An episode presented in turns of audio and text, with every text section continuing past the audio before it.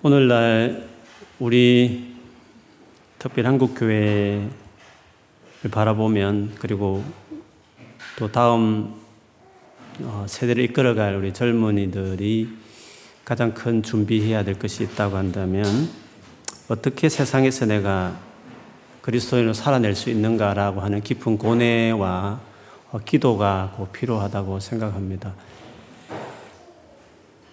사실 지금 세상이 기대하는 것은 바로 그렇게 어, 준비된 그것을 위해서 열심히 자기 삶을 잘 읽어온 그런 사람들이 필요합니다. 그냥 열심히 뭐 경쟁해서 공부 좀 잘하고 실력을 좀 잘 쌓아서 좋은 직장 들어가는 정도의 어떤 목표를 가지고 매일매일 살아가는 그 정도 가지고는 되지 않습니다. 세상은 그런 그리스도인을 지금 기대하는 게 아닙니다. 우리가 어떻게 해서 세상에서 하나님 같이 하나님이 일하시는 것들을 드러내는 삶을 살아낼 것인가 이것이 우리의 중요한 고민이고 또 열망이 되고 기도 제목이 되어야 합니다. 여기서 공부하러 왔고 또 일하면서 그냥 열심히 해가지고 좀 실력을 더 쌓고 잘 준비해서 좋은 직장 찾고 어, 그 정도의 어떤 열망, 그게 중요한 뭔가 타스크가 되어 있는 정도에 머물면 안 되는 거죠. 그걸 믿지 않은 분들도 다 그렇게 생각하고 공부하고 있고 일하고 있기 때문에 그렇습니다. 우리는 어떻게 세상에서 앞으로 하나님 나라를 위해서 살아낼 것인가, 우리가 무슨 준비가 필요한가, 이런 것에 대해서 진짜 고민하고 이 젊은 날에 열심히 실력도 쌓지만 믿지 않는 사람들이 하지 않는 뭔가의 또 다른 준비들을 어쩌면 그게 더 중요한 것인데 그거를 준비하며 우리가 살아가야 된다는 것입니다. 그런 점에서 우리가 지금 보고 있는 이 출애굽기에서 바로 애굽 왕을 대면하는 이 모세와 아론의 이 상황은 마치 우리가 세상에서 어떤 세상과 직면하고 있는 그때의 상황과 너무 유사합니다. 모세와 아론이 바로를 어떻게 만나고 있고 어떻게 대면하고 있고 어떻게 싸워가는지 하는 것은 오늘날 마치 우리가 싸워야 될 거대한 하나님을 반대하는 이 물줄기 속에 우리가 대면을 할 때 어떻게 어, 해야 되는가 하는 것에 대한 많은 insight를 말씀해 줍니다. 우리가 계속 보듯이 모세와 아론이 바로를 대면해서는 치열한 싸움을 했습니다. 무슨 말이냐 하면 대학교 공부 정도는 사실 세상과 직면했다 이렇게 말하기는 좀 그렇습니다. 진짜 이제 졸업해서 치열한 삶의 현장에 들어갔을 때 그때 비로소 세상과 직면했다 그렇게 말할 수 있죠. 물론 우리 매일 삶이 그렇긴 하지만 좀 더 직접적으로 본다면 그렇게 말할 수 있습니다. 그래서 대학교까지는 신앙생활 잘하다가 혹은 선교사 활동도 잘하다가 직장에 딱 들어가 버리면 시간이 흘러버리며 어느새 어, 세상의 어떤 그 남들의 그 경쟁사에서 잘 편성된, 잘 물들어진 그런 어떤 크리스찬으로 전락하는 경우가 너무 많기 때문에 그렇습니다. 그런 점에서 우리가 어떻게 세상에서 살아낼 것인가 하는 것을 모세와 아론의 이 바로와의 대면을 통해서 계속 생각하는 것들이 필요하고 또 그렇게 본다면 세상을 살아가는 그리스도인들의 좋은 교훈들을 말씀을 통해서 찾을 수 있다고 생각해요. 어쨌든 어떻게 하든지 거기서 열심히 해서 성공하겠다는 그 생각만으로는 세상에 잠식당하고 맙니다. 그냥 열심히 공부해서 그래서 좀 좋은 직장 찾는 정도의 생각만 가지고는 뭐 조금 성공할지 모르지만 하나님께서 나를 통해서 어, 일하시는 큰 일들을 경험하는 정도의 그 하나님이 계획한 풍성한 그런 삶을 누리는 사람은 될 수 없다는 거죠.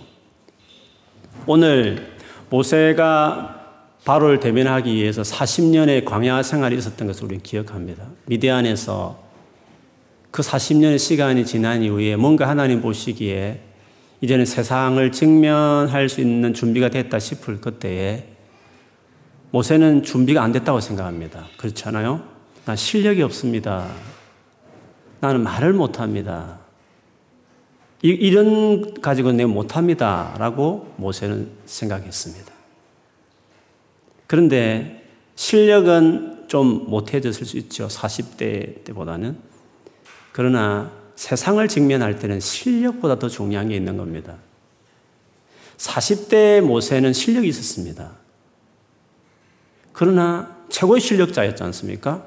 정치적으로도 늘 말씀드리지만 그 여왕의 아들이 양자로 들어갔고 또 혈기왕성하기 때문에 한명 정도는 그냥 잽싸게 죽여버릴 정도의 무술도 있고 애굽의 모든 학문을 다 익혔던 사람이었습니다. 그런데 하나님이 40대에 바로의 공주의 아들까지도 포기하면서까지 노예에 지나지 않는 자기 백성 이스라엘을 구원할 정도로 믿음도 있었음에 불구하고 하나님이 이상하게 그때 그를 부르지 않으셨습니다. 그래서 실력보다도 더 중요한 뭔가가 있는 겁니다. 바로를 진짜 진짜 대면하기 위해서 하나님의 진짜 뜻을 이루는 뭔가의 일을 위해서 말이죠. 그래서 우리가 자꾸 생각할 때 뭔가 실력을 길러야 된다. 그렇기 때문에 실력을 기르기 위해서 뭔가 거기만 막 몰입되어 있는 이런 태도들을 언제나 돌아봐야 하는 거죠. 그거는 당연하죠. 실력은 당연히 길러야 되죠. 그러나 실력만으로는 안 되는 것입니다. 세상에는 날고 기는 사람이 훨씬 많습니다. 믿음 없는 친구들 중에서 그런 친구들 너무너무 많이 있습니다. 그거 비교하면서 거기에 매몰돼 가지고 위축되어 있는 채로서는 될 수 있는 게 아니죠. 모세의 강야 40년 동안에 뭔가 갖추어졌던 그 뭔가가 중요한 거죠. 그것은 뭔가 하나님이 쓰실 만한 어떤 영적인 부분에서 준비되어 있는 그것들이 있었기 때문에 하나님께서 80대 나이가 들을 그때에 그를 불렀고 보냈다는 거. 그런 점에서 우리는 그 모세의 또 다른 미디안 강야의 40년의 그 준비와 같은 것들 우리 삶 안에 이루어져야 되는 거죠. 그 준비를 해야 되는 거죠. 그래야만 바로를 대면하는 뭔가를 해내고 대면에서 정말 뭔가 일을 해내는 여호와임을 알려내는 여호와임을 알리겠다 하신 하나님이 드러나는 세상 가운데서 가장 반기독교이고 가장 세속적이고 가장 세상의 상징인 그 애굽 땅에서 이스라엘 하나님 여호와가 참신인 것을 모세와 아론을 통해서 드러내는 놀라운 일들을 이루었다. 이것이 우리가 세상에서 어떻게 살아야 되는지에 대한 모델인 거죠. 세상에서 우리가 해야 될 일은 하나님을 드러내는 것이죠. 모세가 실력으로 드러내는 거 아니었습니다. 뭔가 하나님 같이 동역할 만한 영적인 준비가 모세와 아론은 돼 있었고, 그래서 그 일을 했다는 것을 계속 보게 됩니다. 그래서 우리가 어, 어느 때든지 간에 특별히 젊음의 시절에 세상과 더 맞닥뜨리기 전에 특별히 이렇게 유학 생활을 하고 있을 그때에 열심히 어떤 여기서 좋은 학문과 경험들을 좋은 것들을 실력을 경쟁하며 싸우지만 동시에 우리 교회 안에서 도대체 세상과 맞닥뜨리기 전에 여기서 뭔가를 준비하는 알찬 유학 생활을 보내야 돼요. 그래서 유학 생활을 마치고 돌아가는 친구들 가운데 정말 열심히 여기서 나름대로 훈련을 하고 말씀을 배워가고 또 영혼을 섬기는 것들을 훈련해내면서 그 부족한 시간을 또 쪼개서 공부도 잘 해내면서 가는 친구들을 보면 정말 저도 존경이 될 만큼 그런 친구들이 많아요. 실력과 함께 영적으로 딱 좀, 실력은 다 갖췄는데 뭐 졸업하면 그냥 그거지 뭐. 그냥 일반 직장에 들어가서 그냥 또 고민하고 또 신앙 하나 지키는 것도 겨우 지키고 이런 식으로 해가지고는 안 되는 거죠. 그렇죠. 같이 겸비해서 잘 해가는 준비들이 필요한 것입니다. 오늘 우리가 읽었던 본문을 보면 그 대, 바울 아, 바로와 대면해서 열 가지 재앙을 일으키잖아요. 근데 열 가지 재앙을 보면 열 가지 재앙이 조금 스트럭처가 있습니다. 세계 세 개, 세 개, 그리고 마지막 클라이막스가 있는 거죠. 그래서 이렇게 세 개를 한 묶음을 나눌 수 있습니다. 첫째 재앙과 그 다음 네 번째 재앙, 일곱 번째 재앙, 이건 첫 번, 각 세트의 첫 번째죠. 그리고 마지막 세 번째, 여섯 번째, 아홉 번째는 이제 그 세트의 마지막이죠. 그 열 번은 결정적으로 이제 이스라엘 백성이 구원받게 되는 어, 재앙이었습니다. 첫 번째, 각 세트의 첫 번째 해당되는, 즉, 첫, 첫 번째 재앙, 네 번째 재앙, 일곱 번째 재앙은 특징이 있습니다. 항상 하나님께서 모세더러 아침 일찍 물가가 있는 곳에 가서 바로를 만나라 이 명령이 꼭 첫 번째, 네 번째, 일곱 번째에 있습니다. 이 물가는 아마 나일강이었을 거예요. 바로가 이 나일강을 그 당시에 신성시했기 때문에 신으로 섬긴 강이거든요. 그래서 아마 바로가 주기적으로 그 나일강에 가서 제사를 드린 것 같아요. 그 나일강을 신으로 섬기는 그 바로의 제사 의식에 참여해서 바로 모세와 아론이 이스라엘 백성 히브리인의 하나님 여호와가 말씀인데 내 백성을 놓아주라고 말한다.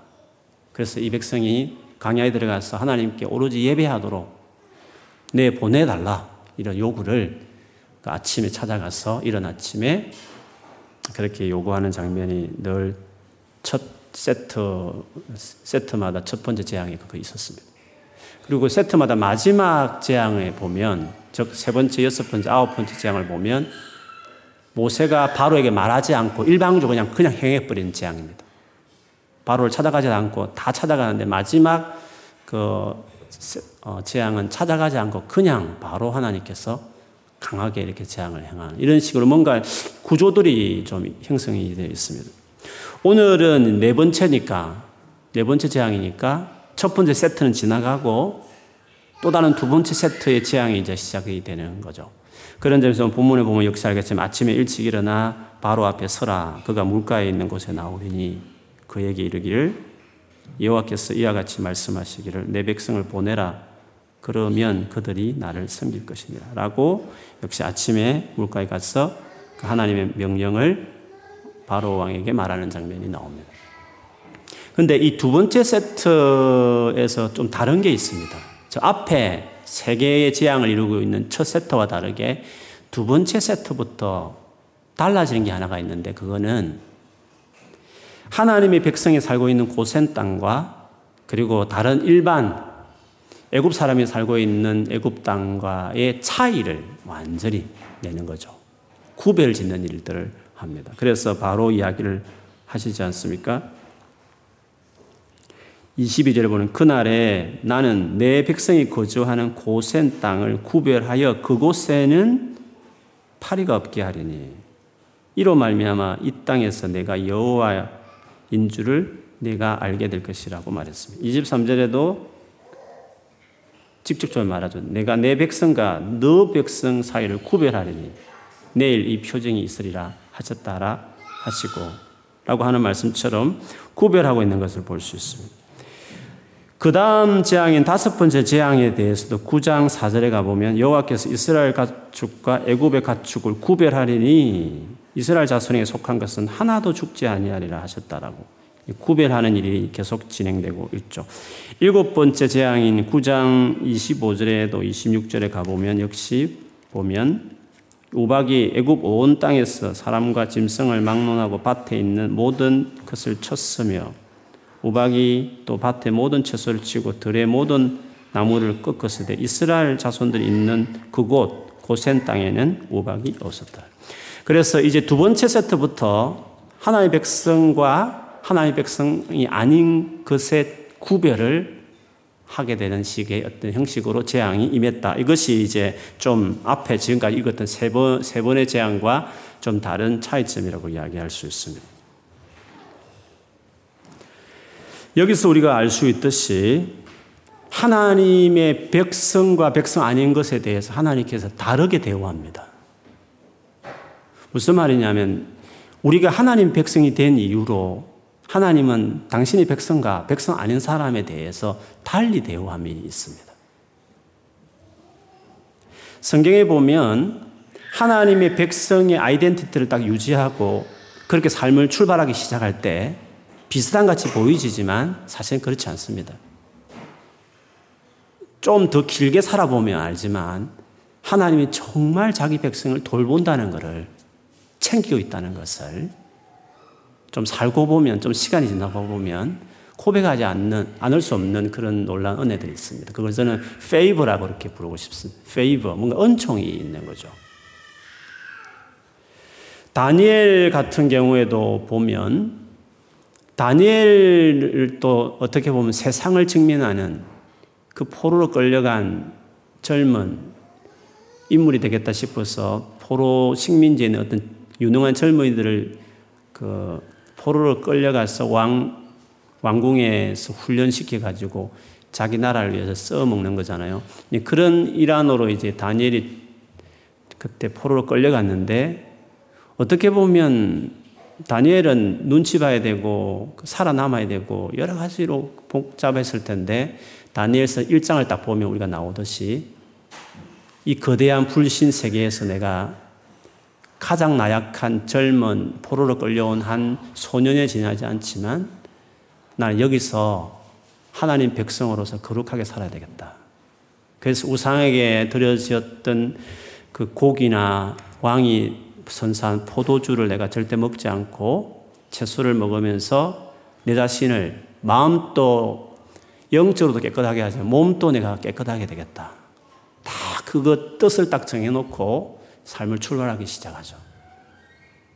그렇게 하나님의 백성으로서의 정체성을 유지하고 딱 출발하기 시작할 때 그때부터 다니엘의 삶에 자기 실력의 이상의 하나님이 함께 하셔서 하나님이 하셨다고밖에 말할 수 없는 놀라운 기적들이 이제 favor가 그에게 주어지기 시작해요. 그 환관장이 그걸 이해하고 사랑해주고.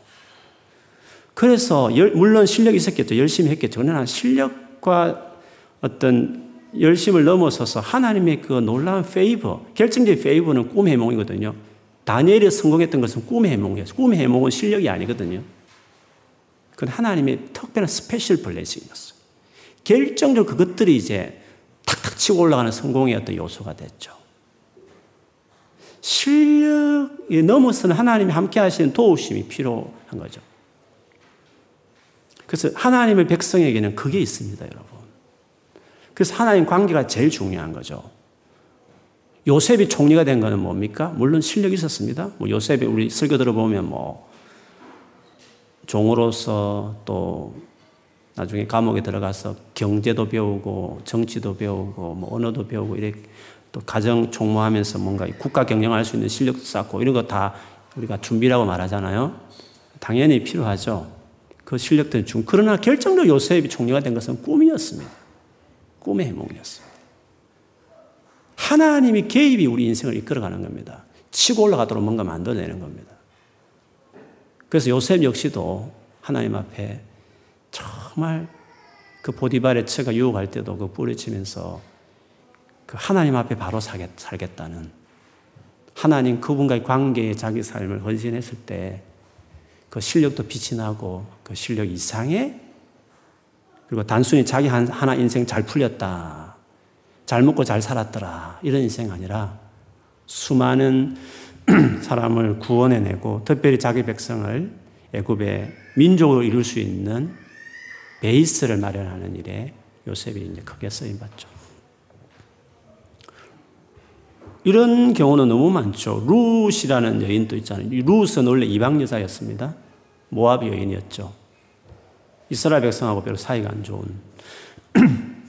그런데 시어머니 나오미를 통해서 우리 식으로 하면 예수를 믿게 되었고, 그래서 시어머니가 이제 고향으로 돌아갈 때그 룻은 어머니를 붙들죠. 이제 어머니의 백성이 내 백성이 될 겁니다. 그리고 어머니가 섬기는 하나님이 내 하나님입니다. 하나님 백성 되기를 결정하죠. 망한 시대, 그리고 또 나무의 나라, 별로 감정이 안 좋은 나무의 나라에 외국 여성으로서 시집 가 가지고 오직 하나 붙들었다면 믿음 하나 붙들고 이제 출발하였습니다.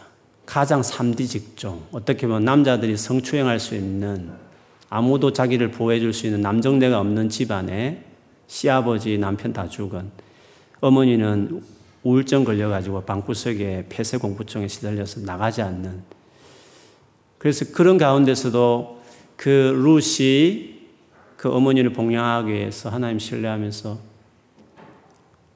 누군가 은혜를 베푸실 거예요. 이 은혜를 페이브를 기대면서 그가 이삭 죽기를 시작하지 않습니까?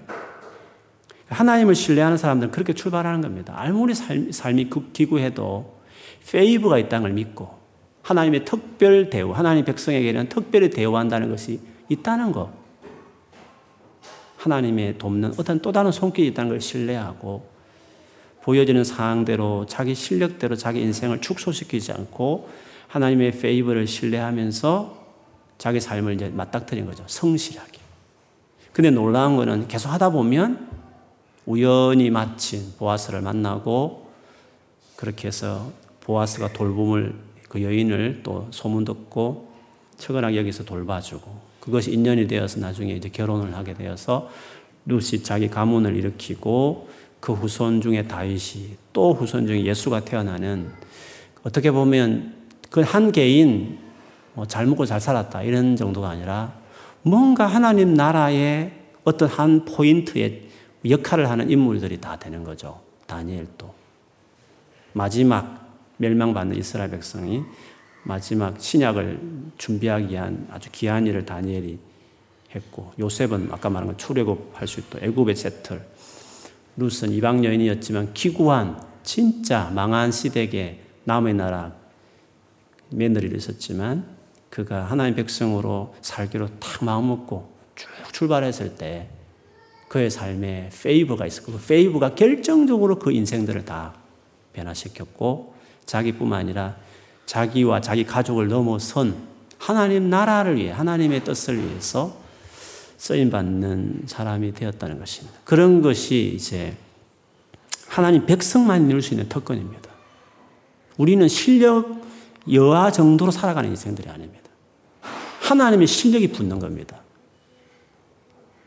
그러나 조건이 굳이 있다면 그분을 인정하고 그분과의 관계를 생명처럼 여기고 그것이 내가 실력보다 더 중요하게 여기고 그것에 어, 그 관계에 헌신하는 그 태도들을 꾸준히 가지기 시작하면 실력 그 이상으로 뭔가 막 돕는 사람도 생기고 뭔가 갑자기 길이 열리고 갑자기 영국 한번 가보지 않을래가 영국도 오게 되고 막 그렇게 되는 거죠. 미국 갈라 했는데 영국으로 오고 꿈 있는 게또 만나고 옆에 있는 또 누구 만나고 이렇게 거기서 또 만나 결혼하고 뭐 이렇게 인생이 하여튼 그렇게 우리 생각지 못한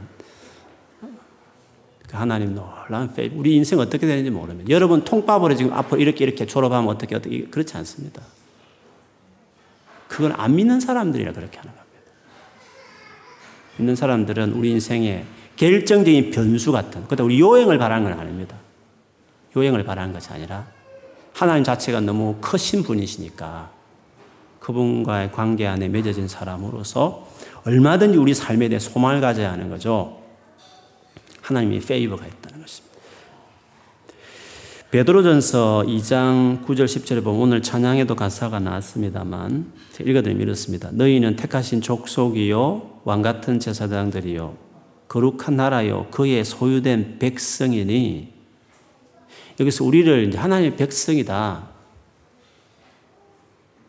하나님의 특별한 사랑하는 백성이다고 말했는데 뒤에 가보면 이런 하나님의 백성의 특징이 뭐냐? 하나님의 백성의 놀란 은혜가 뭐냐? 하나님 백성만이 누릴 수 있는 것이 뭐냐를 그 10절에 이렇게 설명합니다. 너희가 저희는 백성이 아니더니 이제는 하나님의 백성이요. 그렇죠. 옛날에는 하나님의 백성이 아니었습니다. 그러나 하나님의 백성이 된 거죠. 예수를 믿어서. 그럼 뭐가 달라졌느냐? 그 다음에 해석이 되어 있습니다. 전에는 즉 하나님 백성이 아닐 때에는 긍휼을 얻지 못하였더니 이제는 이제는 긍휼을 얻은 자니라. 하나님의 특별한 긍휼함이 있는 인생이 된 거예요. 그래서 불쌍히 여기는 겁니다. 그래서 실력 그 이상으로 그 상황에서 내 힘으로 매니지를 할수 없는 상황인데 불구하고 하나님 불쌍히 여기셔서 그래서 은총을 베푸셔서 페이버를 베푸셔서 포로로 끌려간 다니엘, 종으로 노예를 끌려간 요셉, 이방 여인으로 이삭 중농부터 위험을 무릅쓰고 밭에 나가는 그 루트를 그 인생을 주도했던 것은 그 실력이 아니었습니다. 성실함과 뭐 최선을 다하는 건 당연히 있었지만 결정적인 것은 하나님의 공율 거기서 나온 페이버가 은총이 그들을 축복했습니다. 그래서 오늘 네 번째 재앙부터 내 백성은 다르게 대우한다. 내 백성과 내 백성 아닌 사람들은 내가 구별한다. 나의 백성은 내가 달리 은혜를 준다. 그것들을 확 차이 나게 하는 일이 네 번째 재앙부터 나타난 것이었습니다. 여러분, 우리는 이걸 기대하는 것입니다. 그리고 그것이 우리 삶에 있는 겁니다. 그게 놀라운 삶인 것입니다. 하나님 백성 하나 됐다는 것 자체가 물론 우리가 종국적으로 영광의 나라에 들어가는 것도 있지만 이 땅에 살아가는 삶에 있어서도 다릅니다. 똑같은 어려움을 당해도 똑같은 힘든 일을 당해도 늘 기억하십시오. 나는 긍휼을 입은 자다. 항상 나를 보고 불쌍히 여기시는 하나님. 그래서 나를 불쌍히 여기셔서 뭔가 은혜를 베푸시는 긍휼히 여기기 때문에 은혜를 베푸시는 페이버가 있다. 아마 여러분 주님과 그렇게 믿음으로 살아온 분은 다 그렇게 고백할 겁니다. 돌아보면 참 하나님의 은혜였다. 이런 내 실력 이상의 하나님의 돌아 인도하심이 있었다. 그런 고백을 다 하게 될 겁니다. 아직 못하신 분들은 좀 더 지나면 할 수 있을 겁니다. 뭐 훈련을 좀 하고 있나? 훈련하고 있기 때문에 그럴 수도 있습니다. 그것도 좋습니다. 조금 더 살아보십시오. 조금 더 신실하게 믿음을 살아보면 여러분 실력 그 이상으로 하나님이 정말 인도하고 도와주는 은혜가 있습니다.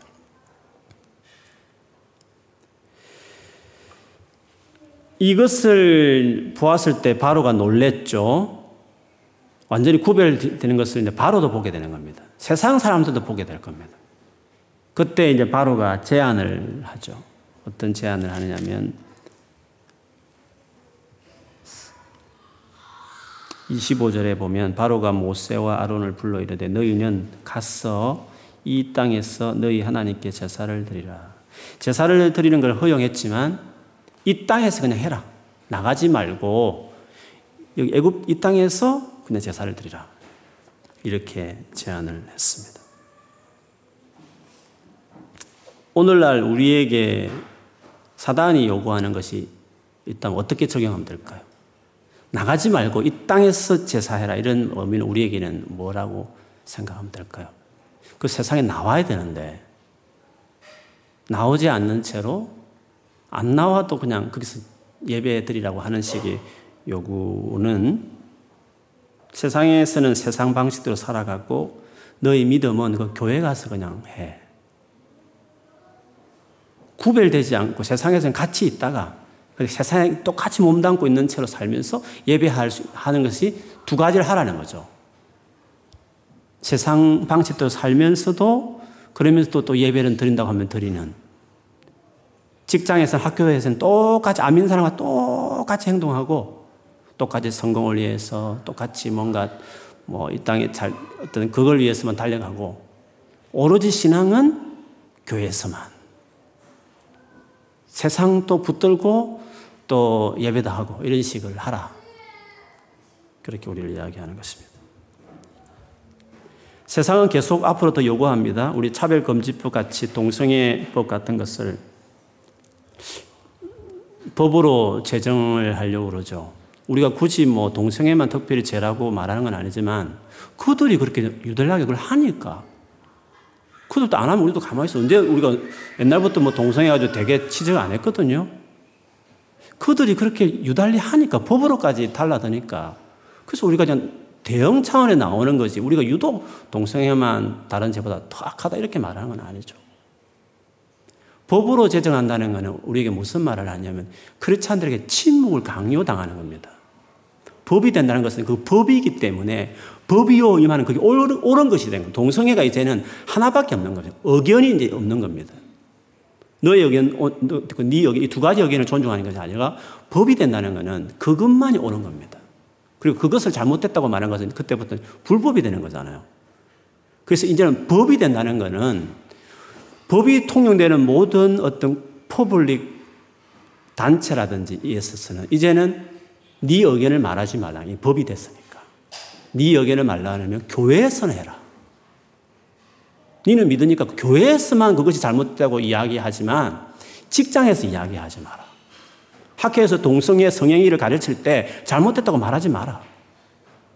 교회 외의 모든 것에는 이거를 옳고 인정하는 것으로 다 가르칠 테니까 그걸 반대하면 너는 회사에 잘릴 것이고 불이익을 당할 각오를 해라. 입을 막겠다는 거죠. 그래서 동성애가 통과되는 모든 서유럽과 미국은 지금 반발이 있지만 교회가 다 죽어버리는 거죠. 왜? 침묵을 강요하기 시작하고 그, 그것이 겁이 나서 침묵을 하기 시작해버리면 교회는 자연히 쇠퇴되는 겁니다. 그래서 이걸 우리 알기 때문에 사실은 교회에 많은 문제가 있지만 그냥 있을 수 없는 거죠. 우리 여원이가 요즘 secondary school 다니니까 제가 한 번은 물어봤습니다. 동성애에 대해서 학교에서 가르치는데 가르칠 때 그 친구들의 분위기가 어떤 분위기냐면 기독교를 아주 혐오하는 분위기로 다 있대요. 이상하지 않아요? 교회 이야기 안 해도 동성애가 이게 합법화되고 그게 교육으로 들어가 버리기 시작하면 어린 세대부터 이렇게 교회에 대해서 교회는 이 옳다고 법으로 다 인정을 가르친 이것을 유독 교회만 골통들이 반대한다 해가지고 그것만 가르침에 불구하고 자연히 결과적으로 교회를 아예 처음부터 안 좋은 선입견으로 덮어 씌워버렸기 때문에 그리고 그것을 반대하면 어떤 공공사회에서는 불이익을 당하니까 착한 그리스도인들, 용기는 없고 착하기만 한 그리스도인들은 그냥 입을 딱 닫는 거죠. 상사에게 찍히면 안 되니까.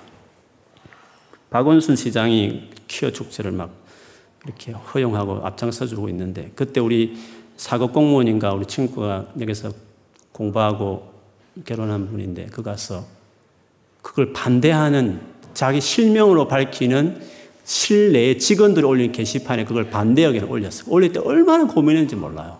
시장에 찍히는 거잖아요. 그때 저에게 전화를 해서 목사님 이제 가만히 있는 것은 신앙의 양심으로 안 되겠다고. 내비게이터 장로님도 계시는데 그분들은 세상은 어쩔 수 없어. 성경 공부를 많이 해야 돼. 맨투맨 전도하고 성경 공부 가르치지. 이런 영역에는 그냥 내버려 둬. 그 해봐야 그 소용없어. 이렇게. 그러나 저는 그렇지 않다고. 고민을 되게 호소하더라고요. 근데 저는 당연히 하라고 말했죠. 당신을 그 자리에 세운 거는 바른 소리 해야 된다. 글을 올렸는데 너무 잘 올렸어요. 그래서 찍히지 않았어. 지금도 고민하고 있어요. 많은 그, 그, 여, 에, 음, 뉴에이지 같은 비슷한 것들이 각 문화센터에 들어오는 것들, 그, 그걸 조정하는 기, 그, 그 어떤 시 정책이 안에 있거든요. 너무 고민된대요. 그거 하면 주민들이 막 많이 이렇게 신청을 하는데 일반적으로 그냥 건전한 이런 클럽들을 문화센터에 넣으면 반응이 없으니까 안 믿는 분들은 모르잖아요. 막 주민들이 반응을 많이 하면 그거 그거 오픈하게 해줘. 근데 자기가 중간에서 그건 안 됩니다. 뉴 에이지 운동이니까 안 됩니다. 이렇게 말할 수도 없고 중간에 되게 고민하면서 직장 그만둬야 되나 막 이런 고민을 많이 하더라고. 그걸 위해서 당신이 있는 거다. 당신이 있으니까 그래도 막는 거 아니냐고. 세상에서 우리가 단순한 뭐 사고 공무원이 된다 이런 차원이 중요한 게 아니라 높으면 높을수록 더 싸워야 될 큰 싸움이 있는데 그 형제는 믿음이 그래도 준비되어 있기 때문에 그걸 이제 버텨내는 거죠. 그래서 자기 나름대로 하나님 나라를 위해서 싸우고 있는 것이죠. 그런 것처럼 세상은 갈수록 우리로 하여금 침묵하라고. 믿음은 교회에서나 열심히 하고 그 외에는 가만히 있어. 세상 돌아간다 그냥 그 내버려 둬. 이런 식의 요구를 하게 하는 거죠. 그러나 모세는 말하기를 아니다. 그럴 수 없다. 만일에 제사를 이 애굽 땅에서 드리게 되면 애굽 사람들이 더 화가 나서 돌로 우리를 치어 죽일 거다. 왜냐 애굽 사람들은 가축도 신으로 섬기는데 죽이 가지고 피로 흘리며 제사 드리면 어떻게 되겠습니까? 여기서 할 수 없다. 우리 나가야 되겠다. 라고 이야기하죠. 그랬더니 그럼 좋다. 나가기는 나가지만 또다시 제안하기를 28절에 보면 제사를 드릴 것이라 너무 멀리는 가지 말라. 너무 세상과 멀리 하지 마라. 아, 좋아. 가 수요 예배 정도 가는 거 좋아. 가. 응? 주일날 잘 지켜. 그러나 그 외에는 믿음 색깔 내지 마. 이렇게 타협을 또 제시하고. 세상과 너무 격리되지 말라는 세상과 차이 내게 살아가는 삶을 살지 마라. 세상은 끊임없이 우리에게 그 요구를 하는 것입니다. 그렇게 하면, 그렇게 만일에 타협안을 우리가 받아들이면 세상이 좋아하는 것처럼 보일 거예요. 그러나 그렇지 않아요. 우리 예수님이 별거 아니라, 우리 믿음이 별거 아니라는 것들을 그들이 이제 인식하고 우리가 믿는 예수를 더욱 조롱하는 거죠. 피를 흘리면서 이렇게 죽어가야 도대체 뭔데 저렇게 하나 해서 그 믿는 예수를 좀 생각하지. 그렇지 않고 적당히 어, 직장에서도 그냥 타협해 버리면 우리는 대단할지 모르지만 우리 귀하신 예수를 그들은 조롱하고 우리 믿음도 멸시하고 개독교라고 말하면서 멸시하면서 그렇게 하는 거죠. 예수님 또 마태복음 5장 13절에 보면 너희는 세상의 소금이니 소금이 만일 그 맛을 잃으면 무엇으로 짜게 하려고 후에는 아무 쓸데 없어 다만 밖에 버려서 사람에게 밟힐 뿐이니라. 밟히는 것입니다. 친구 비유 맞춰서 술잔을 가지고 그렇게 해주면 친구들 좋아할 것지 모르지만 다 비웃습니다. 전혀 영향을 미치지 못하고 그 곳에서 하나님의 일하심을 드러내는 사람이 역할을 하는 사람이 될 수 없는 겁니다. 침묵하기 시작하고 싸우기를 거부하기 시작하면 착한 그리스도인 될지 모르겠어요. 교회 와서 열심히 봉사할지는 모르겠어요. 그러 우리의 초점은 세상에서 어떻게 살아내느냐가 중요한 것입니다. 그러나 그게 참 어려운 겁니다. 근데 성진하는 실력은 길렀지만 거기서 싸워내는 영적 실력은 안 갖췄기 때문에 그걸 못하는 겁니다. 그래서 세상 속에 제사를 드리든지 제사는 멀리 좀 드리는 것 하지만 너무 멀리 가지 않는 이는 세상과 어떻게 보면 두 발을 담그고 있는 신앙 형태로 신앙생활도 할 수도 있는 것입니다. 그러나 그렇게 살아서는 오히려 우리가 더 찌팔피게 되는 거죠. 고린도전서 6장 14절 18절에 보면 우리는 세상과 결코 같아질 수 없다고 그렇게 말씀했습니다. 너희는 믿지 않는 자와 멍해를 함께 매지 말라.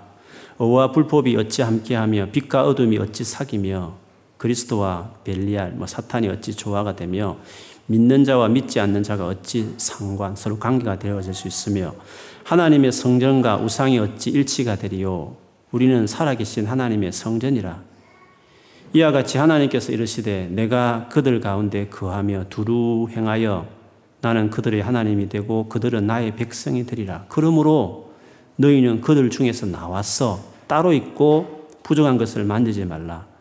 내가 너희를 영접하여 너희에게 아버지가 되고 너희는 내게 자녀가 되리라. 전능하신 주의 말씀이니라 하셨느니라. 주님은 나오라고 했습니다. 뭐 그렇다고 격리되어 살아가는 말 아닙니다. 전혀 어울리지 말라 그런 뜻도 아닙니다. 그거는 잘못 이해하는 것입니다. 가치를 공유할 수 없습니다. 그들의 세상의 가치를 동의하거나 거기에 편승하거나 그렇게 할 수 있는 건 아닙니다. 같이 누구보다도 친근하게 어울리고 어떤 자리든 같이 가지고 슬픔과 같이 동참하지만 그는 아닌 건 아닌 것입니다. 내 백성은 그, 거기서 나오라고 주님도 말씀하셨습니다. 그리고 사실은 우리가 이렇게 나, 나오, 거기서 나오고 타협하지 않고 더 치열하게 끝까지 싸워갈 때 비로소 은혜가 있습니다. 물론 나중에 보면 바로 왕이 되게 화가 납니다. 다시는 내 얼굴을 보지 말라. 네 얼굴을 보면 내가 너를 죽이겠다 할 정도로 더 안 좋은 관계로 발전하긴 합니다. 전혀 양보하지 않고 모세와 아론이 계속 싸워가게 되죠. 그럼 마지막은 어떻게 됩니까? 마지막. 그렇게 살아가서 마지막이 어떻게 되느냐는 거죠. 11장을 한 가볼까요? 음, 11장.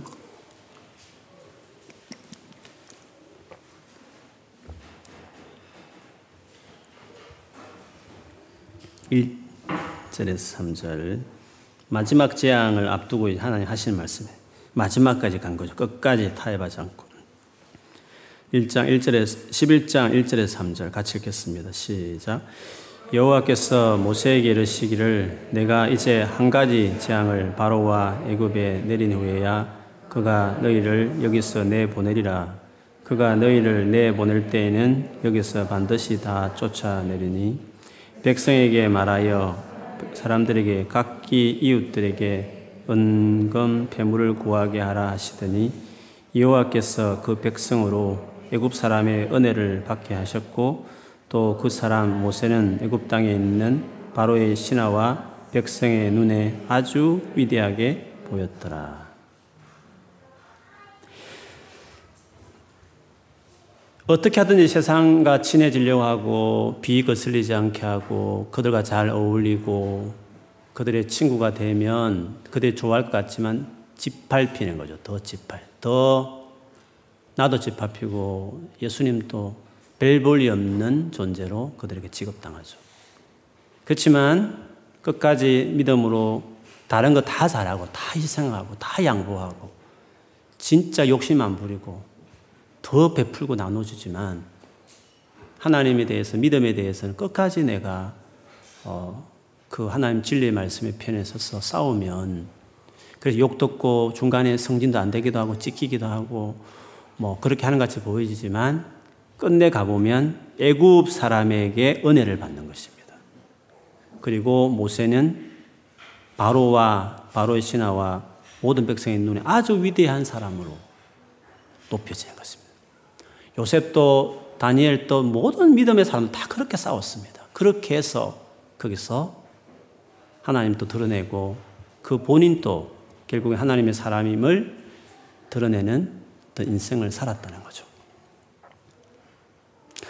그렇다면 우리가 세상에서 이런 삶을 모세와 아론 같은 뭐 한 케이스지만 이런 결과를 뭔가 하나님을 드러내는 삶을 살아야 되는데 그게 우리가 세상을 살아가는 목적이기도 세상 속에서 우리의 목적이에요. 뭐 교회에서야 하나님이 드러나는 곳이니까. 세상 속에서도 나를 통해 드러나야 되는데 드러나게 되려면 이런 식의 attitude와 자세로 세상을 살아야 드러나는 거거든요. 그렇지 않으면 세상에 안 드러나요. 그 회사만 잘 돌아갈 뿐이에요, 그냥. 그 학교만 졸업생 계속 나올 뿐이에요. 아무 영향이 없어요. 거기 있어서 내가 나를 통해 아무 주님도 드러나지 않는 거죠. 근데 주님이 드러나려고 한다면 이제 이런 태도들이 필요한데 그냥 이것이 쉽지 않은 거거든요. 그렇지 않습니까? 그래서 직장 들어가면 믿음 까먹어버리고 고등학교까지 신앙생활 엄마 따라 잘 다니다가 주일학교 잘 다니다가 대학 들어가면 교회 안 가버리고 막 그렇게 하잖아요. 교회, 대학이라는 그 문화가 하나의 또 세상에 돼가지고 교회를 떠나버리고 믿음을 버리고 또 결혼하면서 안 믿는 분하고 결혼해보면 또 믿음 버려버리고 이렇게 중간중간에 이렇게 탈락하는 여러 가지 이제 요소들이 생기는 거죠. 왜 그럴까요? 왜? 하나님과의 관계 안에 그 좀 더 젊었을 때, 더 나이가 들기 전에 거기에 투자를 안 하는 겁니다. 거기에.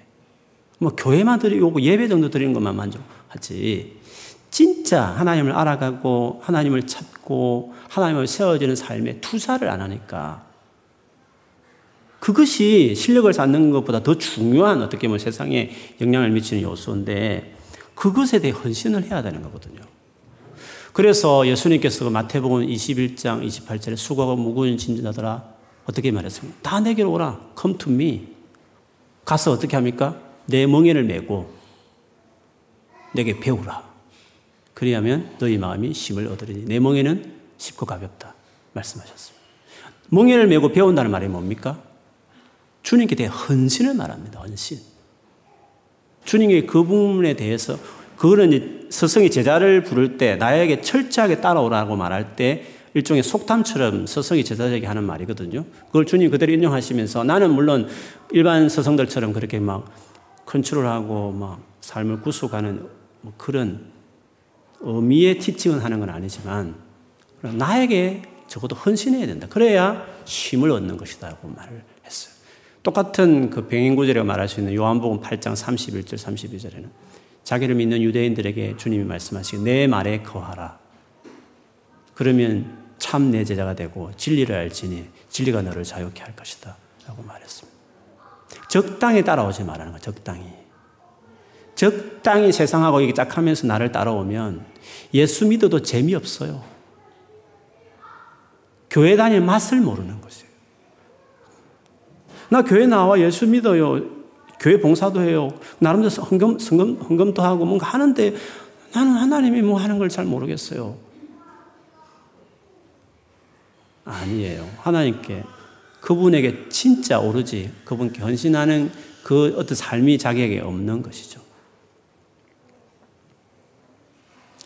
그래서 진짜 그리스도인은 세상을 떠나야 되고 떠난다는 것은 어떤 도피하는 걸 의미를 말한 거 아닙니다. 세상의 가치를 따르자는 세상에 대해 죽어야 한다 했습니다. 갈라디아서 6장 14절에 보면 내게는 우리 주 예수 그리스도 십자가 외에 결코 자랑할 것이 없으니 그리스도로 말미암아 세상이 나에 대하여 십자가에 못 박히고 내가 또한 세상을 대하여 그러하니라. 아예 세상과 나는 서로 못 박힌 관계처럼 남남이다. 이 정도로 그리스도의 사람은 그렇게 된다고 이야기했습니다. 이렇게 헌신하지 않고 만일에 세상과 두 발을 담그면 어떻게 될까요? 그리스도인의 기쁨을 누리기는 커녕 오히려 갈등이 더 많을 것입니다. 그것을 요한일서 2장 15절 16절에 보면 이 세상이나 세상에 있는 것들을 사랑하지 말라. 누구든지 세상을 사랑하면 아버지의 사랑이 그 안에 있지 아니하니 아버지의 사랑이 그 안에 있지 않다는 것은 하나님의 사랑을 못 누린다는 겁니다. 그렇게 하나님과의 친밀함, 하나님 음성도 듣고 싶고, 하나님 도와준 것도 경험하고 싶고, 뭔가 하나님의 사랑을 누리고 살아가고 싶은 기도를 하지만, 자기 삶은 이율 배반적인 것이에요. 사랑을 할 수 없는 삶을 살아가는. 아버지 사랑이 그 속에 있을 수 없다. 세상을 사랑하면. 세상을 사랑한 게 뭐냐고 했을 때, 예를 들어, 아, 육신의 정욕, 안목의 정욕, 이생의 정 쉽게 말하면 세상에 성공하겠다. 세상에서 진짜 잘 먹고 잘 살겠다. 그런 정욕의 그런 가치가 중요한 그것 때문에 열심히 공부해야 된다. 나 유학에서 그거 해야 돼. 직장 들어가는 것도 난 그걸 해서 해야 돼. 그런 가치에 머물고 있으면 그런 가치 속에서 아무리 열심히 신앙생활 하는 것 같아도 생각하는 것만큼 하나님의 친밀과 사랑이 자기에게 없는 거죠. 주님 앞에 바로 서면 여러분 공부하는 거 도와줍니다. 하나님 일부러 뭐 공부하는 거 안 도와주겠어요. 더 잘 도와주십니다. 직장 생활도 잘 하도록 그 favor가 있습니다. 진짜. 그 때문에 실력을 위해서라 사실은 성공을 위해서라도 하나님과 관계 헌신하면 그리고 열심히 살면 하나님 다 도와줍니다. 더 잘 된다고 저는 믿습니다. 크리스찬들이 믿음으로 살면 모든 삶의 전반적으로 하나님이 blessing이 전 있다고 생각해요. 다 됩니다. 초점을 흐리지 않는 게 중요해요. 야고보서 4장 4절에는 이렇게 말 가늠한 여인들아 세상과 벗된 것이 하나님과 원수됨을 알지 못하느냐 그런즉 누구든지 세상과 벗이 되고자 하는 자는 스스로 하나님과 원수되는 것이다. 바람 피우면서 그 배우자와 사랑을 나눌 수 있겠다. 그거는 말이 안 되는 겁니다. 그렇지 않습니까? 어떻게 바람을 피우면서 자기 원래 배우자하고 계속 친밀한 관계를 유지할 수 있게 하기를 바란다는 것이 그 말이 안 되는 거 아닙니까? 그런 것입니다. 세상을 사랑한다는 것은 그런 겁니다. 바람을 피우면서도 남편이 나에게, 아내가 나에게 다정다정하지 않다. 도와주지 않는다. 그렇게 말한다는 것이 그게 이상한 말이지 않습니까? 세상을 사랑한다는 것은 하나님 보시기 그렇다라고 말했습니다. 그러면 신앙생활하는 것이 뭡니까? 하나님만 사랑하는 것입니다. 그분을 정말 사모하는 것입니다. 정말 그분을 내가 갈망하는 것입니다. 그분을 찾고, 그분을 가까이 하고, 그분을 알아가고, 그분과의 관계에 내 삶을 더 헌신하고, 그렇게 그 주인 관계가 탄탄하게 맺어져 가는 것. 그게 중요한 겁니다. 그렇게 되어지면 공부하는 것이든지 일하는 것이든지 그것도 하나의 페이브로 잘 될 뿐만 아니라 결정적으로는 그 실력뿐만 아니라 그 하나님과의 관계의 건강함이 세상에서 용기 있게 싸워내기도 하고 침묵하지도 않고 뭔가 크리스찬의 그 가치를 확 드러내면서 결국에는 하나님이 누구신지를 그의 그 삶을 통해서 직장이면 직장, 학교이면 학교, 가정이면 가정에서 그런 삶을 드러내게 되는 거죠. 그래서 다시 오늘 밤 말씀의 결론을 짓는다고 한다면 어, 정말 이런 멋진 세상에서의 이런 삶을 살아내고 하나님 우리를 통해서 그런 일들을 하시도록 하기 위해서 이미 하고 있는 거 열심히 하는 건 너무 당연한 거 게으르지 말고 열심히 하시고 그러나 진짜 마음을 더 실어서 아침에 일어나든지 밤에 자든지 중간중간 힘들대든지 언제든지 간에 주님을 찾고 시간을 땜질하듯이 기도하지 말고 마음을 쏟아서 기도하고 꾸준히 말씀을 보면서 하나님의 그 성품과 가치들을 배워가고 자기 삶에 적용해가면서 성령님 도움을 받아가면서 그렇게 자기 삶을 살아보는 것입니다. 그 하루아침에 절대 안 됩니다, 여러분. 교회만 이렇게 주일 예배 왔다 갔다 해가지고 안 됩니다. 주중에 성경을 하든지, 뭐, 개인적으로 주님 앞에 이렇게 꾸준히 묵상하면서 꾸준히 이렇게 하나님 관계에 내 말에 그해라. 멍에를 메고 내게 배우라. 그런 주님과 관계에 헌신해야 돼요. 제가 늘 말하면 저는 대학교 4년을 성교단대 다니면서 그때 성경 진짜 많이 봤고 주석 달려있는 주석 성경 밑에 각주 보면 몇번 읽고 막 성경 읽, 가르치고 배우고 이런 것들을 했는데 본의 아니게 그냥 하다 보니까 그것이 제 평생의 자산이 됐어요. 4년을 투자하니까 평생을 가더라고요. 물론 그래도 지금 또 배우고 있고 지금 또 뭐 새로 깨닫는 것도 있고 변화되는 것도 있지만 기본적으로 흔들리지 않는 것입니다. 딱 중심이 잡히면 그때부터 이제 쭉 가는 것입니다. 그런 것처럼 뭔가 꾸준히 몇 년을 주를 위해서 헌신한 게 필요해요. 주일만 왔다 갔다 이렇게 예배만 들어가지고는 되는 게 아니에요. 특별히 이제 젊은 우리 형제자매들은 유학 생활할 때, 어, 한국보다는 그래도 여유가 더 있잖아요. 아무래도 만날 친구들도 많지 않고, 뭐, 어쨌든, 어, 찾는 사람도 없고, 찾아갈 사람도 부족하고, 열심히 교회 나오면서 열심히 성경 공부하고, 배우든지 가르치든지 그렇게 꼭 그 모임과 시간을 확보하셔서 잘 세우세요. 그러면 나중에 또 다른 한국을 돌아가든 어디 가더라도 주를 위해서 정말 전투적으로 싸워내고 뭔가 해내는 인물로 계속 커가게 되는 것입니다. 그래서 한번 세상에서 큰 일을 저지르고 불을 지르는 주 예수를 드러내는 어, 교회 안에만 충성하고 교회 안에서만 큰소리 치지 말고 진짜 본무대는 내가 있는 그곳에서 여호와가 하나님을 드러내는 우리 모두의 삶이 되기를 주의 이름으로 축원합니다. 아멘.